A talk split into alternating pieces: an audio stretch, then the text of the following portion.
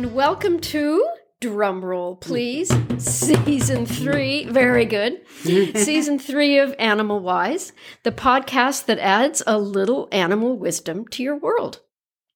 I'm Lauren McCall, peripatetic podcaster, author, teacher, and founder of the Lauren McCall Animal Communication Academy. Wow, big words so early. I on. know. Whoa. I don't know. We're we're getting uh, expecting a lot out of season three, guys. I'm, I'm Bertha Eddington, fellow podcaster, digital marketing professional, and animal lover, and we want to welcome to you to our very first podcast of our third season. There has been a lot going on for both of us, but especially in Lauren's world, holy moly, girl, will you share a little of the ongoing adventures of Lauren and family with our listeners? Sure. So instead of recording this episode from the state of Oregon in the United States, where I had been in the past, I am now in the southwest of England. Uh, this is quite a big adjustment for all of our family, including our dog, Allie. Uh, shipping our human stuff in a sea container was nothing like as complicated as setting up Allie's journey.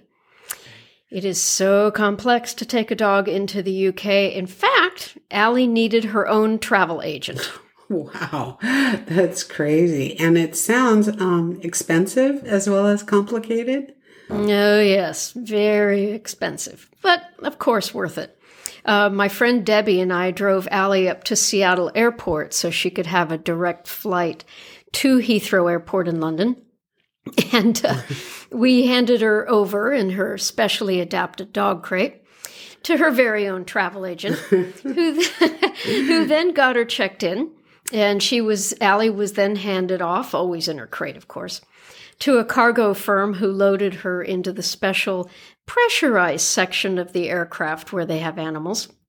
And then, on arrival into Heathrow, she was removed by yet another cargo company that we paid and wow. taken to the Heathrow Animal Reception Center, um, where animals coming into the UK are received. Uh, the vets checked her out and scrutinized her health passport paperwork. And then finally, a delivery service brought her to us. And Allie was traveling about 36 hours. That mm. is quite a story. Um, and, you know, it really makes me wonder how the process affected your sweet Allie. That's a big thing, being separated from you, flying in a totally new environment for a long time. Did you have you talked to Allie? I mean, do you know her what her experience was? Well, yeah, I do. Not surprisingly, I did talk to her. And of course, you know, prior to her journey, I did the best that I could to prepare her for, you know, the various steps that she would encounter along the way. But, you know, I could only tell her in very general terms. Um, but after we got here and we were all settled in a bit, I was curious as to whether or not she had a difficult trip or not. And so uh, we did have a little chat about it that I'd, I'd like to share with everyone. Great. So I started out by asking Allie, How are you doing? And she said, It's good here. I like it. I said, I'm really glad because we want you to be as happy and healthy as possible. Allie said, I know. I said, Is there anything you want or need? She said, Well, I would like to get off the leash. I said, Well, uh, we'd love to do that for you, but until you really get to know this area, we're afraid that you're going to run off, especially if you see a deer or something else that interests you. Allie said, Oh, yeah, you, you have a good point there. I said, Yeah, I, I know you can't help yourself.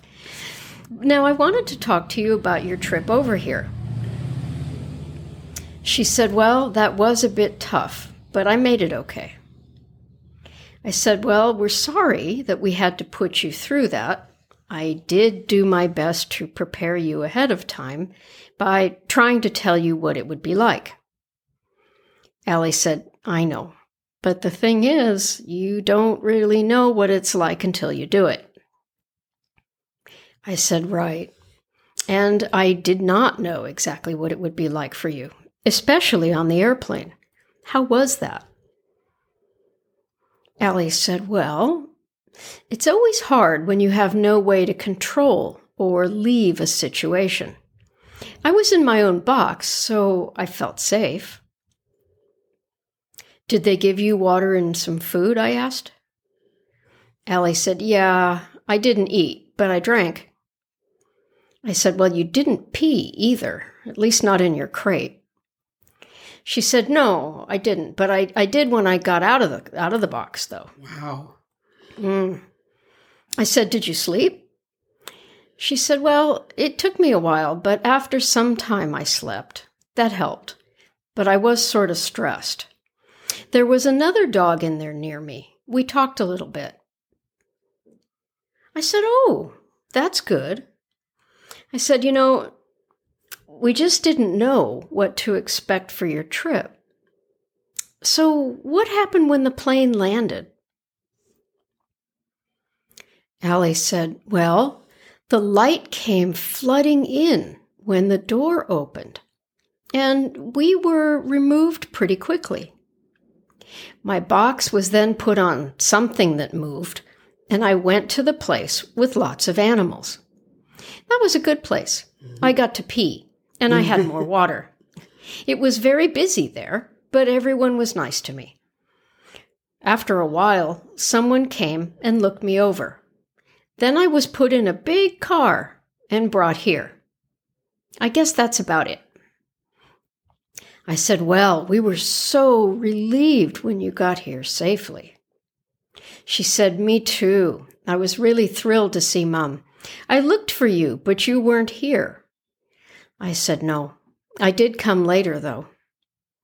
Allie said, Yes, we're all together again. Yeah, you know, if I could just interject here, I know mm. there's more. I, I, know there's more to the conversation, but I just want to comment on how very pragmatic Ellie is. It, it reminds me of so many of the conversations you've shared where we've learned that animals really do live in the present. I, I mean, Ellie remembers being stressed, but she's all good now because she's here in the present. Yeah, I know. It's remarkable, isn't it? How animals just adapt and carry on. Yeah.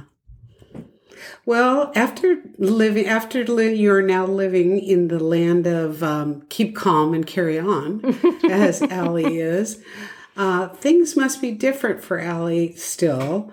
For example, I believe in your home in the States, you could let her off the leash in your yard, but that's not possible where you are right now, is it?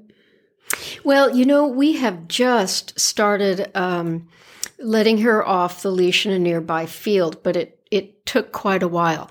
Um, where we're living, she has a fenced yard, and she can wander around that yard as she pleases. Uh, but up until very recently, when we went for walks in the fields and the woods near where we were, she was on a very long line. Mm. Um, in fact, I did talk to her um, uh, about how she feels uh, in our current environment, and I, I can share that. Oh, yes, please do. I said to Allie, Well, we take you for walks and near in nearby fields and woods. Tell me how the smells are different here. Allie said, Oh, that's very different. And I guess some things are the same. For example, grass still smells like grass. But the earth smells a little different. There are lots of dogs in the areas where we walk. So I suppose the dog smells are similar to other dog smells. Different dogs, different smells. The birds sound very different, though. Hmm. I said, Oh, you notice bird sounds? Allie said, Sure, don't you? I said, Yes. And I think that they're different too. Allie said there are more car noises here. I think that's too bad. I replied, Well, that's true. This place is close to a busy road. None of us particularly likes that. She said the food is different too. I said it is, and you seem to be eating well. Better, in fact, than you did when we were in Oregon. She said, Yes, I like the food. Mm-hmm. I said, Good. I said, What else is different here? She said, Well, it's damper. I like the yard and the smells coming from next door. I'd like to make some friends. Now, I just want to interject here that next door to where we are, there are a couple of adorable pygmy goats uh, and some chickens and a couple of dogs. In fact, we're going to hear from the pygmy goats and chickens later in this season. Oh, but yay. those are yay, those are the animals that Allie's interested in getting to know. little buddies. Yeah, exactly. Uh, I said, but we did have Mortimer, your new dog friend, over to play. Did you enjoy that? Allie said, sure, that was fun. And I'd like to meet the other dog next door. I said, okay. Is there anything else? I said, how do you like Bunty? Now, Bunty is Helen's 87 year old mother, who we're staying with until we find our own house. I said, This is her house, you know, Allie. Allie said, She's sweet. I like her. And I make her happy. I enjoy making people happy. I said, Good for you. She does love you. Allie said, Yay, mm-hmm. life is sweet. I said, I'm glad you're adjusting so very well. We moved around a lot in the last year. Allie said, Yeah, I got used to moving around. I have found that there is good to be had everywhere if you look for it. After all, life is an adventure of smells and experiences. And that is the world according to Allie. I I I love that. I you know we talk about so much about how our perspective and how we look at things is important. And here's Sweet Allie saying life is an adventure with good to be had everywhere if you look. I mean it's it's something we tell ourselves and it's so simple but but very wise. How how old is Allie? Uh, we think she's about six years old. Um, she was picked up on the streets of Mexico. So, in fact, she's a pretty well traveled dog. Yeah, internationally. I, I guess the reason I ask her age is that she sounds very youthful and light in her attitude, in spite of the wisdom. So, so how does it? How's it working out? Does she bark with an English accent yet? I I don't think she's picked up an accent yet, at least not that I've noticed. but I have to admit, she does bring light and joy wherever she goes. That's that's absolutely true. And the woman that we're staying with, um, my wife's mother, uh, she really adores her, and that's been just a, a delight to see them sharing time together. Oh, that's wonderful. Well, I know it's been a big, big adventure for you and mm-hmm. really appreciate sharing you sharing part of your new adventure. And I know we're going to hear more about it. So I'm excited about that. And I'd also um, like to let our listeners know that as we move into season three of our podcast, we are going to be premiering a new feature, and that is stories from you, our listeners, about your relationships with your animals. Yeah, isn't that a great idea? Uh, well, we think so. We anyway. think so, yeah. we think so. Um, we want to hear from you about the wisdom or goofiness or whatever you have learned from your special animal companion, and it can be any species. Um, we're going to be announcing the detail of our new program soon on our Facebook page and, of course, in our various podcasts. So please keep checking our Facebook page, which is called uh, Animal Wise, and uh, be sure and remember to like our page as well. Yes, and as well, we will be doing a special snippet with instructions as to how you can be featured on Animal Wise, and we really want to hear your stories. And really, who doesn't want to be featured on Animal?